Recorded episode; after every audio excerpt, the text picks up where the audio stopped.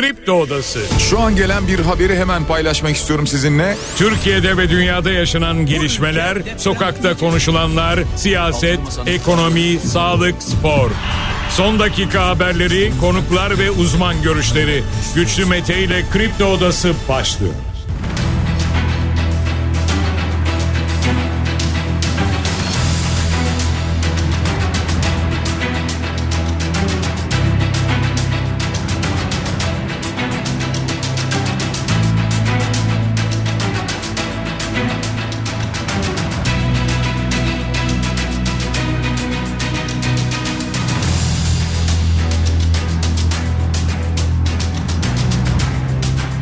Mart Cuma sabahından Kafa Radyo'dan Kripto Odası'ndan tüm Türkiye'ye yurt dışında bizi dinleyen dinleyicilerimize günaydın. Hepinize sağlıklı ve güzel bir gün dileyerek her sabah olduğu gibi programımıza başlıyoruz. Bugün de Kripto Odası'nda saat 10'a dek sizlerle birlikte olacağız. Gündemdeki başlıkları değerlendireceğiz. Sizler de görüşlerinizle fikirlerinizle programa katılmak isterseniz Twitter üzerinden güçlü mete yazarak bana ulaşabilirsiniz. WhatsApp hattımızın numarası 0532 172 52 32. Cumhurbaşkanı Erdoğan hayalinde darbe girişimi olanları ikaz ediyorum dedi. Devlet Bahçeli'den emekli maaşı için iyileştirme mesajı geldi ve Ekrem İmamoğlu mültecilere 40 milyar dolar yük olmuyor da emekli maaşı mı yük oluyor diye sordu. Özgür Özel dün akşam bir televizyon programındaydı. Bu seçim çok özel bir seçim. Yeni bir denklem var. Tek başına giriyor CHP seçime dedi. Yani bir ittifak yok mesajını verdi.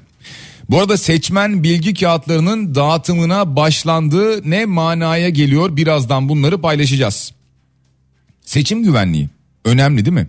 AK Parti ve MHP'nin oylarıyla seçim güvenliği önergesi reddedildi.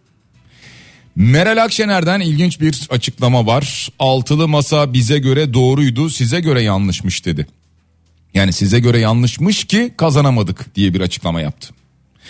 Amerika'nın F-16 kabul mektubu Ankara'ya ulaştı. Bu arada Amerika'dan Senato'dan gelen olumlu bir haber de oldu. Bunları paylaşacağız. Putin önemli bir açıklama yaptı. Aslında bir anlamda tehdit içeren bir açıklamada diyebiliriz. NATO müdahale ederse nükleer savaş çıkar dedi Putin. Ve İsrail yardım bekleyenlere ateş açtı. 112 Filistinli hayatını kaybetti. Türkiye'de kişi başına düşen milli gelir 13.110 dolar olarak hesaplandı. Yeni büyüme rakamlarıyla beraber. Bu da konuşuluyor şimdi. Herkes kendi 13.110 dolarını soruyor. Profesör Doktor Naci Görür Antalya'yı ve Antalya ile beraber diğer bazı şehirleri uyardı. Bunları paylaşacağız. Çorlu tren faciası davasında maalesef yine beklenen adalet gelmedi ve yine karar çıkmadı. Atatürk heykeline saldıran bir tip vardı biliyorsunuz. YU. O tutuklanmış. Bodrum'da hayvan katliamı yapan İbrahim Özlem de tutuklandı aynı zamanda. Futbolda yayın ihalesi iptal edildi ve şimdi Saran Holding yargıya gideceğini duyurdu. Bu akşam Fenerbahçe Baskonya karşılaşması var Euroleague'de saat 20.45'te başlayacak bu mücadele ve futbolda biliyorsunuz bu hafta bir derbi maçı oynanacak ki Beşiktaş Galatasaray'la karşılaşacak. Bu karşılaşmada pazar akşamı saat 19'da başlayacak. Hemen bir de finans tablomuza bakalım programın başında. Dolar şu anda 31 lira 31 kuruş. Euro 33 lira 88 kuruş. Gram altın 2058 lira. Bankada baktığımızda bu fiyatlara şu dakika itibariyle dolar 31 lira 85 kuruş, euro 34 lira 44 kuruş, altının gramı 2093 lira bankada. Yani çeyrek altın fiyatı 3600 liradan aşağı değildir serbest piyasada. Borsa İstanbul dün bir miktar toparlandı. Yukarı yönlü hareket vardı. BIST endeksi 9193 puanla kapattı dünü. Bitcoin'e baktığımızda 61 bin doların üzerinde. 63 binin de üstündeydi biliyorsunuz. Şimdi 61 bin 264 dolar karşılığında işlem görüyor Bitcoin. Evet haberlerimiz kısaca böyle sadece bu kadar değil daha birçok başlık var program içerisinde paylaşacağımız. Ama gelin şimdi gündemdeki başlıkları biraz detaylandırarak devam edelim programımıza. Bir defa 28 Şubat mesajları vardı yine Cumhurbaşkanı Erdoğan'ın dün ve önceki gün verdiği. O nedenle bu mesajlar içerisinde darbeyle ilgili ikazım var dedi. İkaz ediyorum diye bir açıklama yaptı. Yani darbe veya junta girişimi olanlar varsa hayalinde karşılaşacakları gerçek en hafif tabirle 15 Temmuz olacaktır dedi. Böyle bir açıklaması oldu. Geçtiğimiz günlerde Abdurrahman Dilipak e, yazmıştı biliyorsunuz 15 Temmuz'la ilgili bazı şeyler. Yani önceden çok öncesinden bunun bilindiği, planlandığı, kimlerin hangi bilgilere sahip olduğunu yazmıştı. İşte bunun üzerine de bir tartışma başlamıştı. 15 Temmuz tartışması zaman zaman herhalde Türkiye'nin gündemine gelecek gibi görünüyor. Ve belki de yıllar yıllar sonra hiç bilinmeyen şeyler de ortaya çıkacak. Şu an için hiç bilmediğimiz şeyler. Bilemiyoruz. Vesayete karşı dimdik ayakta durduk diyor Cumhurbaşkanı ve aynı zamanda bu büyüme rakamlarına ilişkin de Avrupa Birliği ülkeleri arasında en çok büyüyen ülke olduk diyor. En çok büyüyen ülke. Şimdi e, bu büyüme rakamlarına baktığımızda Türkiye'nin 2023'te yüzde dört buçuk büyüdüğü açıklandı biliyorsunuz. Yani işte son çeyrek yüzde dört olmuş ortalamaya bakıldığında yüzde dört buçuk çıkıyor ortaya. Şimdi bunlar çıkıyordu ortaya. Şimdi birçok şey söyleyeceğim kafa karıştırmasın ama mesela milli gelir ilk kez 1 trilyon doları aşmış. Esas e, biraz önce söylemiş olduğum konu önemli. Kişi başına düşen milli gelir hesaplanmış. 13.110 dolar. Yani e, dün sosyal medyada çokça konuşuluyordu. Ya bu benim e, payıma düşen 13.110 doları ben bulamıyorum diyenler çokça vardı. Nerede bu 13.110 dolarım diye soranlar sorgulayanlar vardı. Ama bilginiz olsun yani ortalaması böyle hesaplanmış. Kişi başına düşen milli gelir 13.110 dolar. İşte bunu ne yapacaksınız 31 ile falan 31 küsurla hatta istiyorsanız 32 ile çarpın ortalama. TL olarak karşınıza nasıl bir gelir çıkıyor gelirinizi öğrenmiş olursunuz diye gülümseyerek devam ediyoruz. Emeklilere bir zam bir iyileştirme gelecek mi gelmeyecek mi? Cumhurbaşkanı Erdoğan buna kapıyı kapattı biliyorsunuz. Çeşitli örnekler verdi. İşte şu kadar dedi zam yapsak şöyle oluyor. Bu kadar zam yapsak bu kadar oluyor. Bunun bir maliyeti var bize. Yapamayız. E, devlette, kamuda geri çalışanların, geri kalanların maaşlarını ödememiz gerekir dedi. Yani e, bu tip açıklamaları vardı. Devlet Bahçeli'den emeklilerle ilgili olumlu bir mesaj geldi. Gerekli iyileştirmelerin yapılacağını ifade etti mesela Devlet Bahçeli.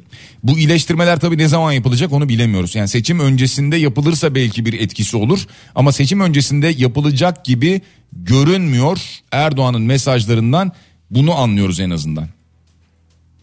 Şimdi emekli konusuna dün Ekrem İmamoğlu da değindi. E, şundan bahsetti.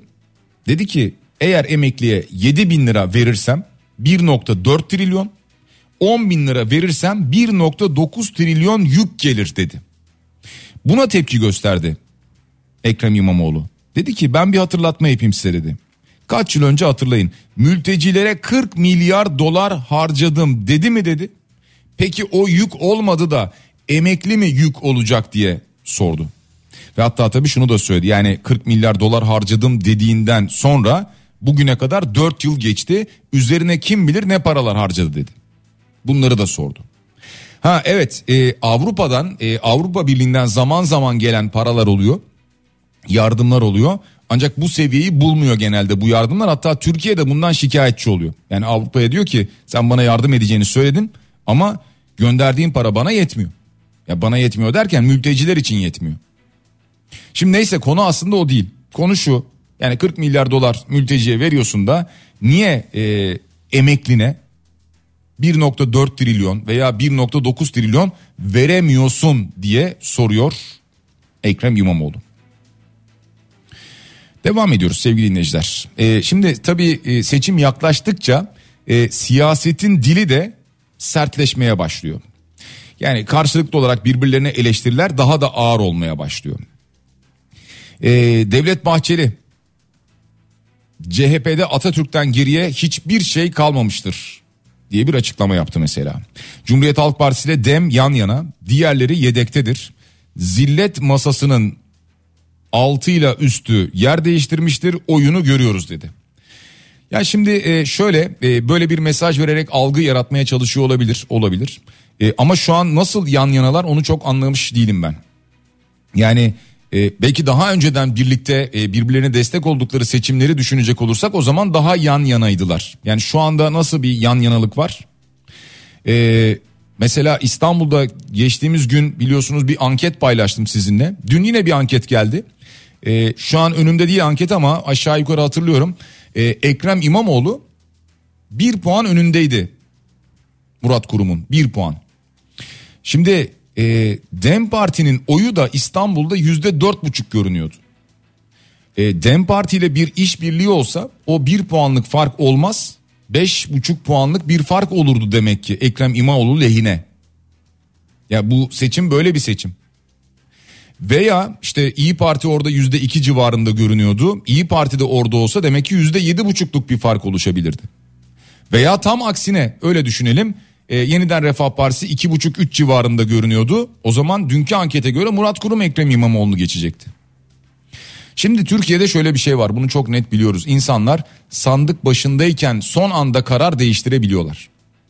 Yani mesela bir siyasi partiye, liderine, e, genel başkanına her neyse veya işte bir milletvekiline birine kızıyor. Diyor ki oyumu öbürüne vereceğim. Gidiyor sandık başına son anda öbürüne basmıyor yine e, belki zorunlu hissediyor kendini. Daha önce oy verdiği partiye basıyor oyunu. E, o nedenle biraz sandık başında belli olacak gibi görünüyor.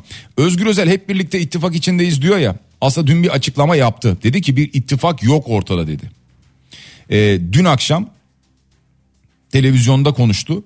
Dedi ki herhangi bir ittifak yok. Bu seçim çok özel bir seçim. Yeni bir denklem var diye konuştu. CHP'nin tek başına girdiği bir seçim dedi. Evet şu anda yani e, siyasi partiler e, tek başlarına giriyorlar bu seçime. Evet yani zaten bir yerel seçim, belediye seçimi netice itibariyle tek başlarına giriyorlar.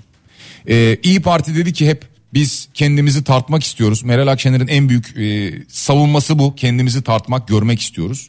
İyi Parti kendini tartacak, görecek. Ha olmazsa dedi görürsünüz ne olacağını. Yani e, görevimi bırakacak vesaire falan e, benzer bir şeyler mi olacak? Onu bilemiyoruz artık bundan sonrasını. Ama neticede e, siyasilerden bu tip mesajlar gelmeye devam ediyor. E, tüm bunlar olurken CHP'li milletvekilleri TRT Genel Müdürü'yle görüştüler. Daha sonra bir açıklama gelmiş Gökhan Günaydın'dan.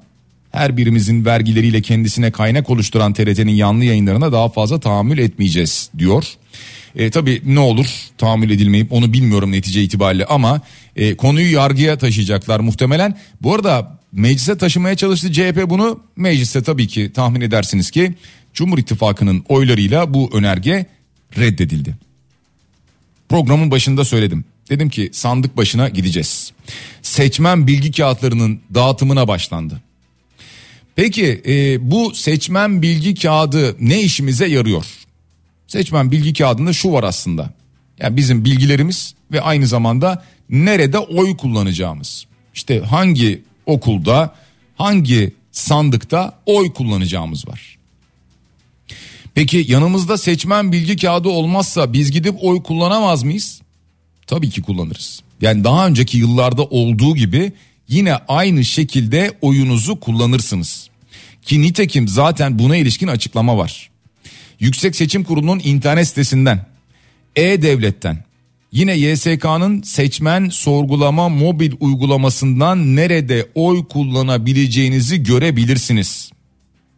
Yani o nedenle e, işte seçmen kağıdım gelmedi, ulaşmadı, ben gidip oy kullanamayacağım diye düşünmeyin. Ama tabii ki kayıtlı olduğunuz sandık neresiyse gidip orada oyunuzu kullanabileceksiniz. Özellikle bunu da hatırlatalım. Yani çünkü zaman zaman böyle insanlarda senelerdir bunu görüyoruz. İşte bana seçmen bilgi kağıdı gelmedi ben gidip oyumu kullanamayacağım o yüzden gitmiyorum. Hayır hiç alakası yok. Oyunuzu kullanacağınız yeri öğrendiyseniz E-Devlet'ten Yüksek Seçim Kurulu'ndan gidip orada kimliğinizi göstererek oyunuzu kullanabilirsiniz bilginiz olsun. Tabi seçim demişken seçim güvenliği önemli değil mi? Yani muhakkak e, siyasi partiler e, kendi adlarına bir seçim güvenliği oluşturuyorlar. Yani şimdiden çalışmalarına başladılar. Şimdiden derken hatta daha önceden başlayan çalışmalar vardı. İşte o çalışmalara şu anda siyasi partiler devam ediyorlar. Ee, ama bir seçim güvenliği önergesi vardı. Bu AK Parti ve MHP'nin oylarıyla reddedilmiş. Tabii e, şunu söyleyelim bu önergeyi DEM Parti vermiş. Zaten fark etmez yani muhalefetten hangi parti verirse versin netice itibariyle biliyorsunuz Cumhur İttifakı'nın oylarıyla mecliste bunlar reddediliyor. Ee, bir dinleyicimiz bir hesaplama yapmış ama şu an bilmiyorum e, o hesabı ben. Gelir dağılımı adaletli olmazsa 100 milyar liraya sahip bir kişinin %3 büyümesi 3 milyar ederken toplamda 1 milyar liraya sahip olan 100 kişinin %25 küçülmesi 250 milyon lira eder. Yani toplamda 101 milyar 102 750 eder ve büyümüş olur. Bu yanlıştır diyor. Yani hesapla ilgili bir yanlışlık var diyor.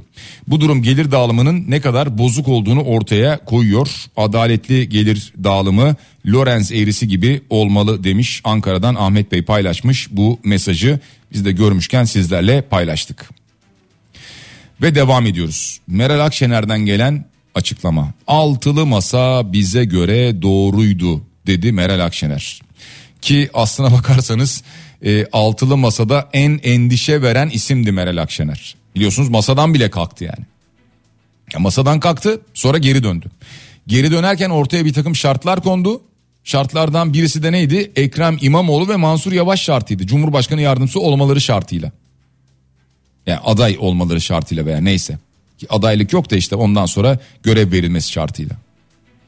E sonra zaten e, altılı masaya geri döndü. Daha sonra e, işte işler değişti vesaire falan derken yerel seçime giderken şimdi e, İstanbul'u sert bir şekilde Ekrem İmamoğlu'nu sert bir şekilde eleştiriyor. Ankara'yı eleştiriyor Meral Akşener. E, yani istediği isimleri şimdi eleştirmeye başladı. Neyse bunu geçelim. Diyor ki altılı masa bize göre doğruydu size göre yanlışmış ki biz seçimi kazanamadık diyor. Yani doğru olsaydı diyor seçimi kazanırdık diyor. O nedenle şimdi büyük bir cesaret göstererek yalnız başımıza giriyoruz bu seçime diyor. Yani anketler herhalde e, İyi Parti'nin önüne gidiyordur diye tahmin ediyorum. E, o anketlere bakıyorlardır herhalde değil mi?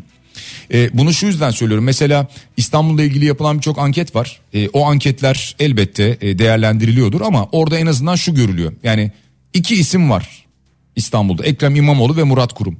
Birlikte yarışıyorlar. E, anketlerin ben çoğunda gördüğümde Ekrem İmamoğlu bir ya da birkaç puan önde. E, işte Murat Kurum e, bazen anket söylüyor bir bir buçuk puan öndeyiz diyor veya Murat Kurum bir bir buçuk puan önde öyle diyelim anketlerde. Yani en azından bir yarış içerisindeler. E, diyorlar ki ben kazanırım ben kazanabilirim ihtimalim var. E, diğer e, siyasi partiler herhalde orada kendilerini hani ölçeceğiz diyorlar ya kendilerini orada ölçüyorlardır. Mesela ben İstanbul'la ilgili gelen anketlere baktığımda yüzde üç yüzde dördün üzerinde mesela bir iyi Parti görmedim. E, dün en son gelen bir anket vardı yüzde bir nokta yedi gördüm. E, yani hani kendimizi ölçeceğiz deniyor ya e, şimdiden herhalde o ölçüm başlamış olmalı diye tahmin ediyorum. E, Murat Kurum dün e, Başakşehirli üniversiteli gençlerle bir araya geldi. E, Murat Kurum'a orada e, Sinan Akçıl eşlik etti.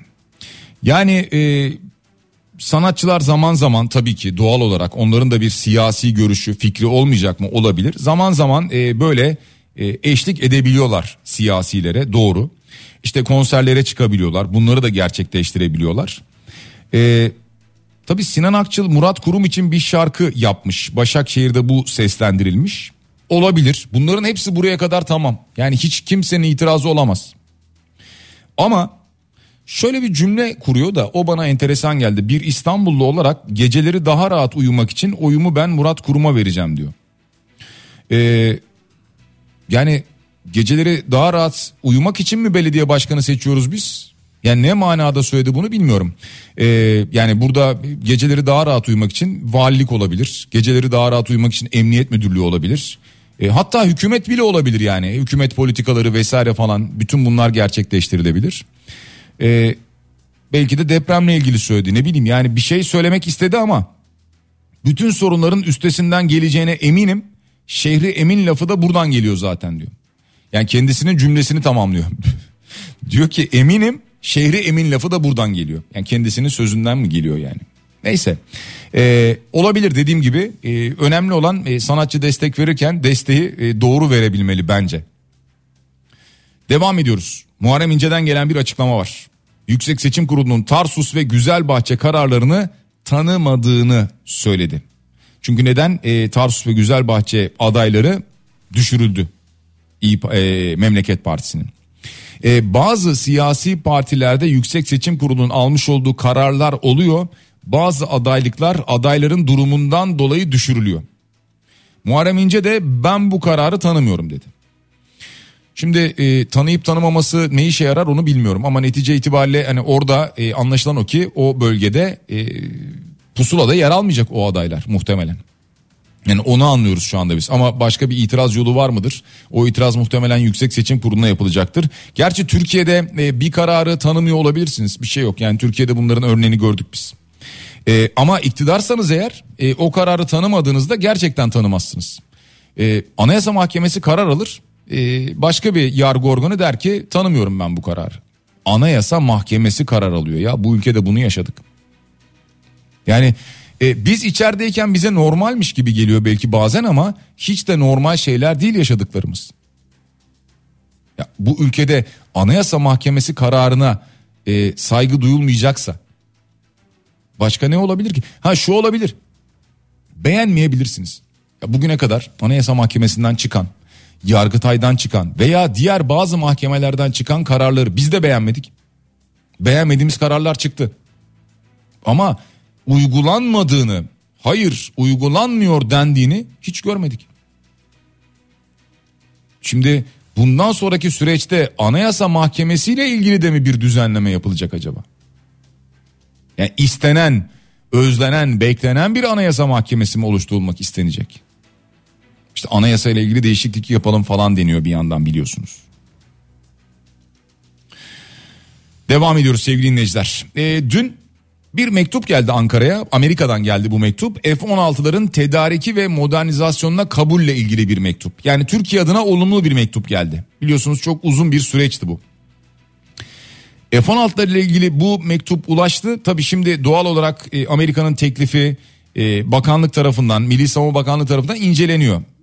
Yani detaylarına bakılacak vesaire falan filan bundan sonra ne yapılabilir? Bunlar incelenecek. Ama bu arada Amerika'da acaba bu işte senatodan geçer mi orada takılır mı falan gibi endişeler vardı ya. Amerika'da senato Türkiye'ye F-16 satışının bloke edilmesini öngören tasarıyı da reddetti. Yani bu bir kapı daha açmış oldu bize. Yani önümüzü kesebilecek olan bir kapı açılmış oldu. Yani Türkiye şimdi Amerika'dan F-16 alabilecek veya modernizasyonu için çalışmalara katılabilecek anlamına geliyor bu. E, tabii Türkiye bir yandan Almanya'dan da Eurofighter istiyor. E, onu unutmamak lazım. E, Eurofighter savaş uçağı almak istiyor Almanya'dan. E, Almanya'dan da bu açıda olumlu bir tavır bekliyor. Şimdi şöyle bir e, Almanya Amerika demişken Rusya'ya bakalım. Yani unutmayalım ki Rusya-Ukrayna savaşı halen devam ediyor. E, Putin dün bir ulusa sesleniş konuşması yaptı. Yani benzer bir konuşma yaptı veya öyle söyleyelim. NATO'yu uyarıyor. Diyor ki NATO askerleri eğer Ukrayna'ya gelirse ya burada konuşlanırsa o zaman nükleer savaş çıkar diyor. Yani e, aslında Putin'in tehdidi yani sadece NATO'ya değil tüm dünyaya. Buraya diyor Ukrayna'ya olur da NATO gelir müdahale ederse buralara işte o zaman nükleer savaş çıkarırım diyor. Yani net bir şekilde bunu söylüyor. Zaten e, bu savaş başladığı günden bu yana en çok tartışılan ve korkulan konu buydu. Acaba Putin bir nükleer savaş çıkartır mı? O yüzden de istenilen boyutta müdahale edilemiyor zaten. Ama buradaki savaş devam ediyor. Ama bir yandan İsrail'in Gazze saldırıları devam ediyor. E, dün Filistin yönetiminden bir açıklama geldi. Yardım kamyonları vardı. Bu yardım kamyonlarına ateş açıldı 112 kişi hayatını kaybetti. 760 kişi yaralandı dendi. Yani bu nasıl oluyor? Yani Amerika ciddi bir olay demiş. Ürdün bu olayı kınamış. Şimdi demişler ki biz bunu inceleyeceğiz. Uluslararası hukuk var denilmiş. E, katliam yapıldı denilmiş. Şimdi bakın e, 112 Filistinli yardım kamyonları var. İşte yardım götürüyorlar veya yardım bekleyenler var aynı zamanda. Onlara ateş açılıyor. Yardım konvoyuna. Sonra da deniyor ki işte bu neymiş? Uluslararası hukuka aykırı. Bu ciddi bir olay. Bu bir trajedi vesaire falan açıklamaları var şimdi ülkelerden. Evet de zaten öbür tarafta günde 50 kişi, 60 kişi, 70 kişiyi öldürüyor İsrail. Ya ona bir tepki yok. Bu uluslararası hukuka aykırı değil. Bu bir savaş. O zaman savaş etiği içerisinde bu var öyle mi? Ama yardım konvoyunda 112 kişiyi vurunca bir dakika uluslararası hukuka aykırı davranıyorsun. Şimdi mi sesini çıkartacaksın yani? Veya her zaman söylediğim şey. Efendim yardım konvoyunu vurmayın. Ee, bırakın insani yardım koridoru açık olsun. Olsun çok iyi doğru. Ama konvoy gittikten sonra oradan geçtikten sonra yardımı ulaştırsın. Yardım yapılanları herkese orada vuralım. Ya bu savaşın etiği falan filan olmaz. Ve dünyanın gözü önünde burada da devam ediyor savaş. Ha bir e, ateşkes olacak mı? Ya Biden çünkü bir ara dedi ki bir ateşkes yapılacak falan işte Ramazan'da ateşkes olacak vesaire falan filan dedi. E, hatta işte bu e, gelecek pazartesi günü yani e, ateşkesin olacağını söylüyordu. E, ama şimdi diyor ki sanki o vakte kadar bu ateşkes pek gerçekleşecek gibi görünmüyor diyor. Bu sefer de bunu söylüyor Joe Biden. Devam ediyoruz sevgili dinleyiciler. Konut kredisiyle ilgili riskli yapı sahiplerine bir kolaylık sağlanacakmış ki e, bunu BDDK yani Bankacılık Düzenleme ve Denetleme Kurulu getiriyor. Kentsel dönüşüm kapsamındaki riskli konutlar için kredi sınırı muafiyeti getirilmiş. Yani bir kolaylık sağlanacakmış riskli yapı sahiplerine konut kredisinde bilginiz olsun. Yine devam ediyoruz. TOB'dan gelen bir açıklama var. Yani Türkiye Odalar ve Borsalar Birliği Başkanı Rıfat Hisarcıklıoğlu'ndan gelen bir açıklama var. Netice itibariyle krediye erişimde büyük zorluk yaşanıyor deniyor. KOBİ'lere destek verilmeli, uygun finansman imkanlarına ulaşmalarında sağlamalıyız diyor. E, krediye erişim çok zor. Yani e, insanların veya işletmelerin, KOBİ'lerin e, kredi bulabilmeleri çok zor. Sadece KOBİ'lerin de değil. Yani çok büyük firmalardan bahsediyorum. Onlar da kredi bulmakta çok zorlanıyorlar şu anda. Ee, birincisi istedikleri miktarda kredi bulamıyorlar. İkincisi e, bulurlarsa da o paranın kullandırılması yani bunun e, geri ödemesi faizi çok yüklü geliyor maliyetli geliyor. O yüzden bunu tercih etmiyorlar. E, o nedenle de e, finansman açısından bir zorluk çekilen dönem içerisindeyiz şu anda Türkiye'de. İşletmeler bunu çok daha iyi biliyorlar. Yani krediyle hayatını çeviren işletmeler ki böyle e, çok büyük firmalar da var yani e, bayağı bildiğimiz firmalar da var bunlar içerisinde e, krediyle dönen şirketler var. Şimdi onlar diyorlar ki biz çok zorlanmaya başladık. Çünkü krediye ulaşamıyoruz. Ulaşsak da bize maliyeti çok yüksek geliyor. Biz bu maliyeti kendi ürünümüze veya hizmetimize, müşterimize yansıtamayız. Yansıtırsak fiyatlarımız çok artar. O nedenle e, bir süredir bu kredi problemi Türkiye'nin gündeminde yer alıyor. Ha bundan sonra ne olur? Yani seçimden sonra bir de kredilerle ilgili biraz daha problem yaşanabilir uyarıları var ya bir sıkılaşma politikasından dolayı. Bundan sonra ne olur? Ee, onu da herhalde anca Nisan Mayıs ayında göreceğiz gibi görünüyor. Ama Merkez Bankası benzer şekilde sıkı duruş mesajını vermeye devam ediyor. Onu da hatırlatalım. Yani son olarak gelen e, para politikası kurulu özeti içerisinde bu da vardı. Bir dinleyicimiz diyor ki selam deprem bölgesinde okul kalmadı. Ta bilmem neredeki okula vermişler seçmen olarak. Kaç sandık var kaç kişi sırada vesaire. Keşke kağıtlarda zaman aralığı da olsa biz gidemeyiz iki çocukla ama Suriyeliler gidip girer kuyruğa bence diyor dinleyicimiz. Şimdi onu bilmiyorum yani kuyruğa kim gider girer vesaire falan oy hakkı vardır yoktur onu bilmiyorum. Ama e, zaman aralığından kastınız şu mu yani e, işte sizin için mesela saat 13 ile 14 arası gibi böyle bir şeyden mi bahsediyorsunuz? E, anladığım kadarıyla bundan bahsediyorsunuz ama evet Türkiye'de böyle bir uygulama yok. Belli bir zaman aralığı verilmiyor. E, kaç kişi gidecek diyorsunuz. Sandıklarda genel itibariyle aslında sayılar belli. Yani çok fazla yüksek tutulmuyor. Mümkün olduğunca yüksek tutulmuyor. E, ama haklısınız. E, işte deprem bölgesinde bir sürü yerde okul yok. Çok uzaklara vermişler diyor e, dinleyicimiz bu görüşünde ve e, rahatsızlığında haklı görünüyor.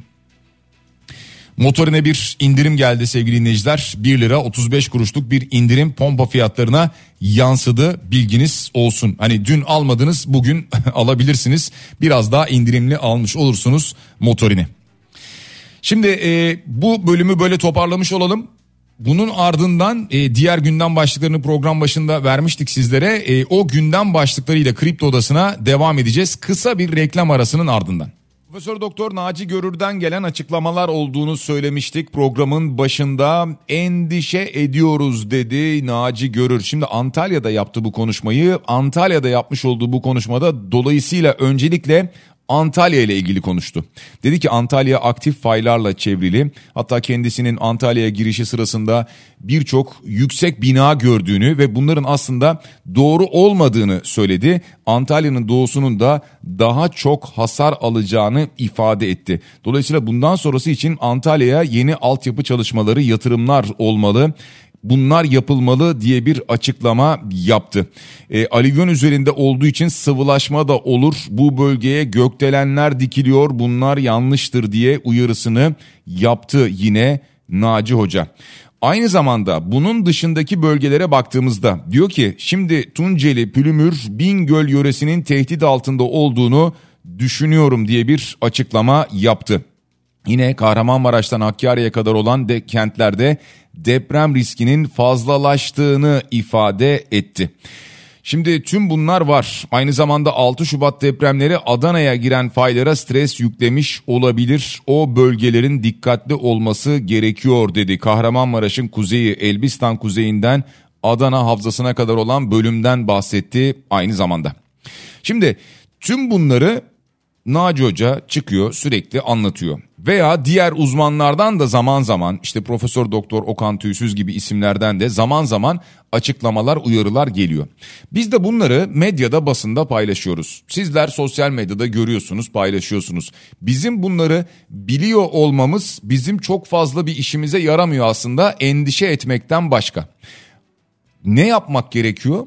Bu uyarıları dikkate alıp yönetimlerin yani bu merkezi hükümet de dahil olmak üzere buna tüm yerel yönetimlerin işbirliğiyle bu alanlarda çalışma yapması gerekiyor. Vatandaş kendi adına birkaç önlem alabilir. En fazla bu olur. Yani uyarılan bölgede oturmamaya çalışır mesela.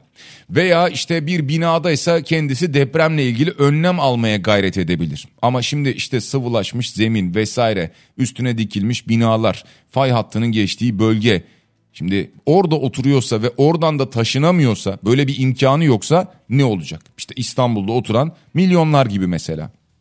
Burada e, endişe etmememiz için hep söylüyorum şu yani beton işini biz yapıyoruz değil mi? Yani eğer tabii bir e, sahtecilik yapmazsak. Ya Türkiye'de beton çok seviliyor. Ya keşke bu kadar sevilmeseydi ama beton işini seviyoruz.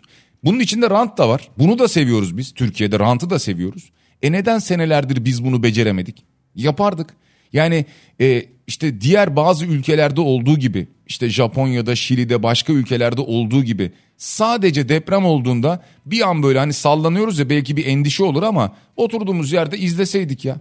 Bunu yapıyorlar çünkü. İzliyorlar. E, cep telefonunu çıkartıp kameraya kaydı alıyor falan. Böyle bir panik yok, bir şey yok, koşturmaca yok, yıkılan bir yer yok. Keşke bunları yaşıyor olsaydık. Çorlu tren faciası. Sevgili dinleyiciler bu olay biliyorsunuz 2018 yılında yaşandı. Tekirdağ Çorlu yakınlarında. Yolcu treninin vagonları devrildi biliyorsunuz. 25 kişi hayatını kaybetti. İşlerinde biliyorsunuz Arda Sel de vardı bir evladımız da vardı. 2018'den bu yana 2024 yılındayız bakın. Hala daha suçlu falan yok. Yani beklenen adalet hala yerine gelmedi. Göya dün göya dün karar çıkacaktı. Yedisi çocuk 25 kişi burada hayatını kaybetti. O acılı ailelere ne anlatabilirsiniz? Ne anlatılabilir yani? Haklı olarak isyan ediyorlar. Haklı olarak tepki gösteriyorlar. Yani e, daha önce önce tutuklanan sonra bırakılan sonra kendilerine yeni görevler verilen sanki böyle ödül veriliyormuş gibi yapılan tipler oldu burada ya. Yazık değil mi? Giden gittiğiyle mi kalacak bu ülkede? Bakın 37 kişiye mezar olan Zümrüt Apartmanı için duruşma gerçekleşti. Tutuklu olan sanık müteahhit var. Adı neymiş? Bilal Karakuş. Diyor ki ben apartmanı yaparken kural dışı hareket etmedim. Ben yaptıktan sonra kaçak kat çıkıldı. Bina altında bulunan iş yerinde kolonda kesildi diyor. Şimdi hadi bakalım ayıkla pirincin taşını. Yani kendisi mi haklı? Kolonları e, kesenler gerçekten var mıydı? Hadi bakalım. Giden gitti 37 kişi. Ezgi apartmanının davası da görüldü. Orada da 35 kişi hayatını kaybetti. E, bugün de devam edecekmiş bu duruşma aynı zamanda. Ya burada herkes birbirine atıyor suçu. O diyor ki şu rapor vardı o raporu dikkate almadım mı? O diyor ki ben o raporu görmedim aslında işte e, bu kolona yükleme yapılmadı taşıyıcı olma özelliği de yok vesaire falan. Herkes birbirine suçu atıyor. Çünkü maalesef liyakat yok bu ülkede. İşini bilen yapmıyor işini. Çünkü işini bilene verilmiyor o iş. Bunların kontrolleri yok. Çok net bir şekilde ortaya çıktı. On binlerce insan gitti. Devam ediyoruz. Ee, Sakarya'nın Akyazı ilçesinde Atatürk heykeline balyozla saldıran bir tip vardı ya. Y uymuş baş harfleri neyse. Ee, bir ara dendi ki şizofreni hastası galiba. Ben de hatta dedim ki yani zaten akıl hastası olması lazım. Ee, Atatürk'ün heykeline bir şeyle balyozla falan saldırıyor olduğu için. Ee, başka türlü izahı yok dedim yani. Çünkü Atatürk'ün heykeline balyozla saldırsan ne olur yani?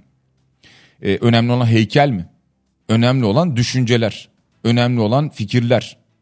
Bunlar yaşıyor. Bunlar yaşamaya devam ediyor. Balyozla o heykeli devirsen, devirsen ne olacak yani? O yüzden dedim ki herhalde muhtemelen bir akıl sağlığı var. E, tedavi görmesini dileriz dedim dün. E, şimdi anlıyorum ki herhalde akıl sağlığı ile ilgili bir problem yok ki tutuklanmış. E, adliye sevk edilmiş ardından da tutuklanmış. E, bu arada tabii işte heykelle ilgili hemen bir güvenlik şeridi alınmış tadilat çalışması da başlatılmış. Daha sonra bilmiyorum e, ruh sağlığı problemi çıkar serbest bırakılır vesaire falan onu bilemeyeceğim. Seçil Erzan'la ilgili gelen haberler var sevgili dinleyiciler. Aslında çok bilinmeyen haberler değil ama mesela işte e, bir rapor var. Bu rapor içerisinde biriyle yine yazışıyor. E, o Tanın Yılmaz ve eşi Merve Özer Yılmaz bir ara isimleri çok geçmişti. E, onların kuzenleri var. Seçil Erzan'a şöyle yazmışlar. Seni pis lağım faresi foncu kaçtığın yere kadar kovalayacağım diyerek bir mesaj atmışlar mesela. Yani burada da bir tehdit olduğu ileri sürülmüş aynı zamanda. Bu dava daha ne kadar sürecek? İçinden kimler çıkacak?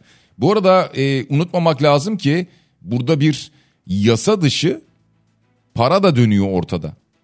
Yani vergilendirilmeyen bir para da var ortada. Yani tamam mağdurlar var evet dolandırılmışlar ama o paralar da yasa dışı dönen paralar bunu unutmamak lazım.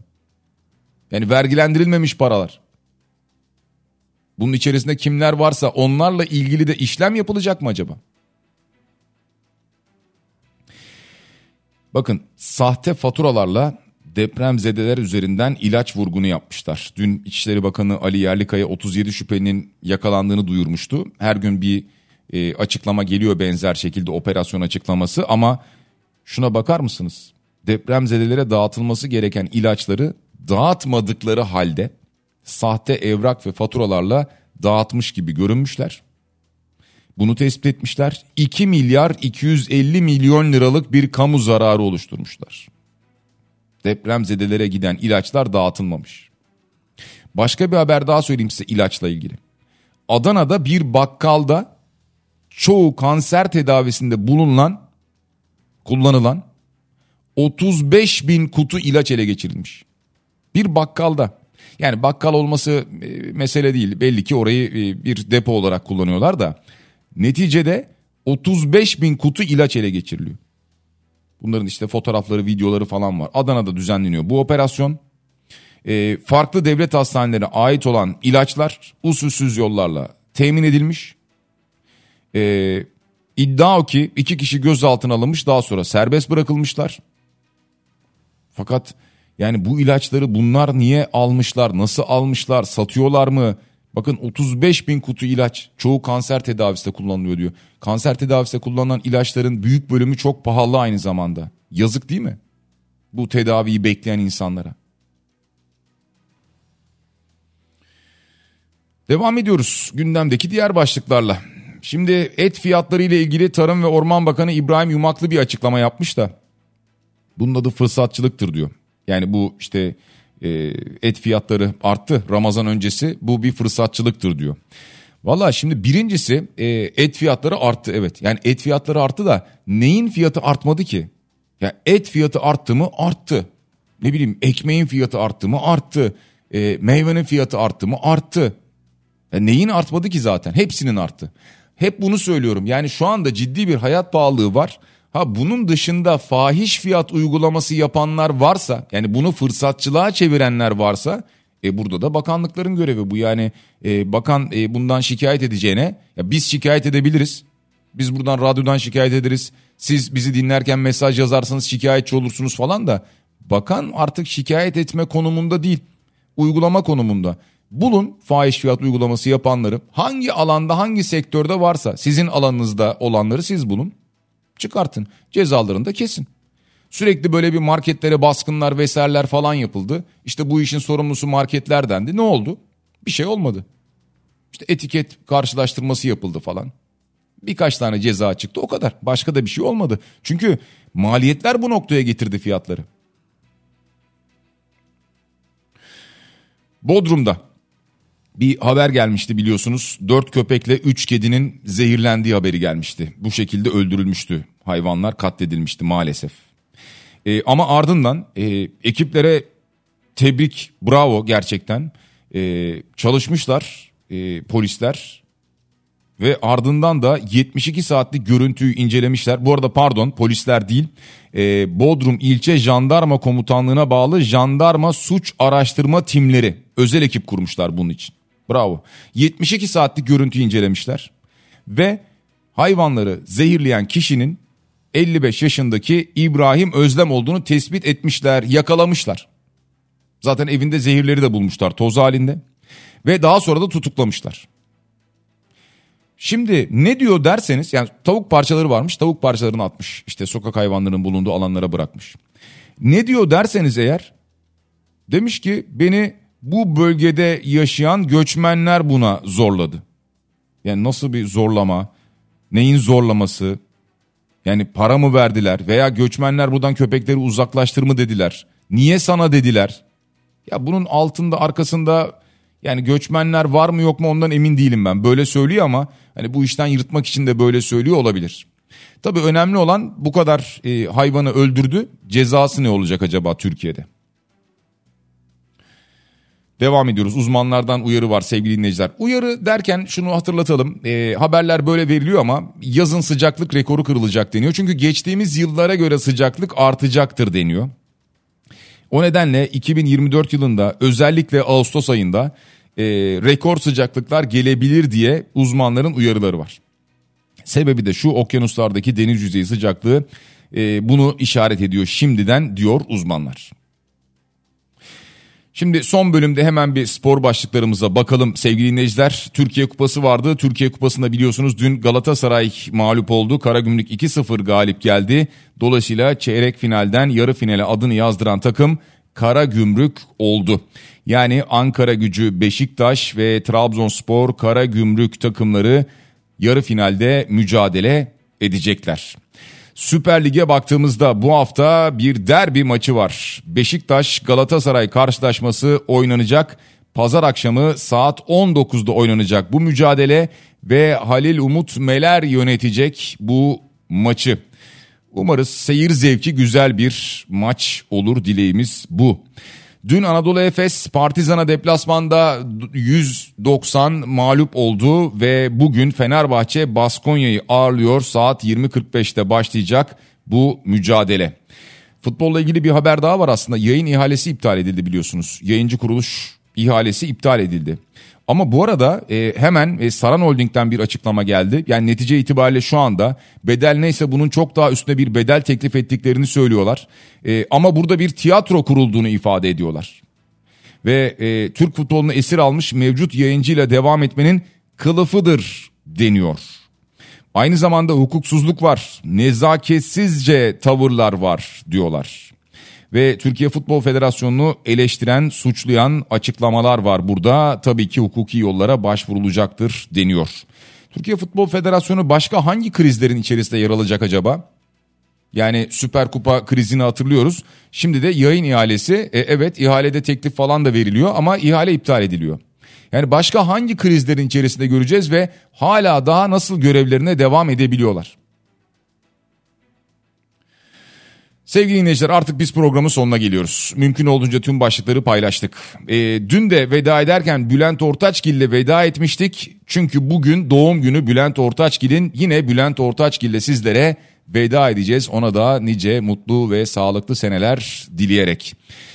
Cenk'e teşekkür ediyoruz. Biraz sonra Bediye Ceylan Güzelce Güzel Şeyler programında sizlerle birlikte olacak Kafa Radyo'da. Pazar akşamı Sarı Tramvay'da, pazartesi sabahı yeniden Kripto Odası'nda görüşene dek hepinize sağlıklı ve güzel bir hafta sonu diliyorum. Şimdilik hoşçakalın.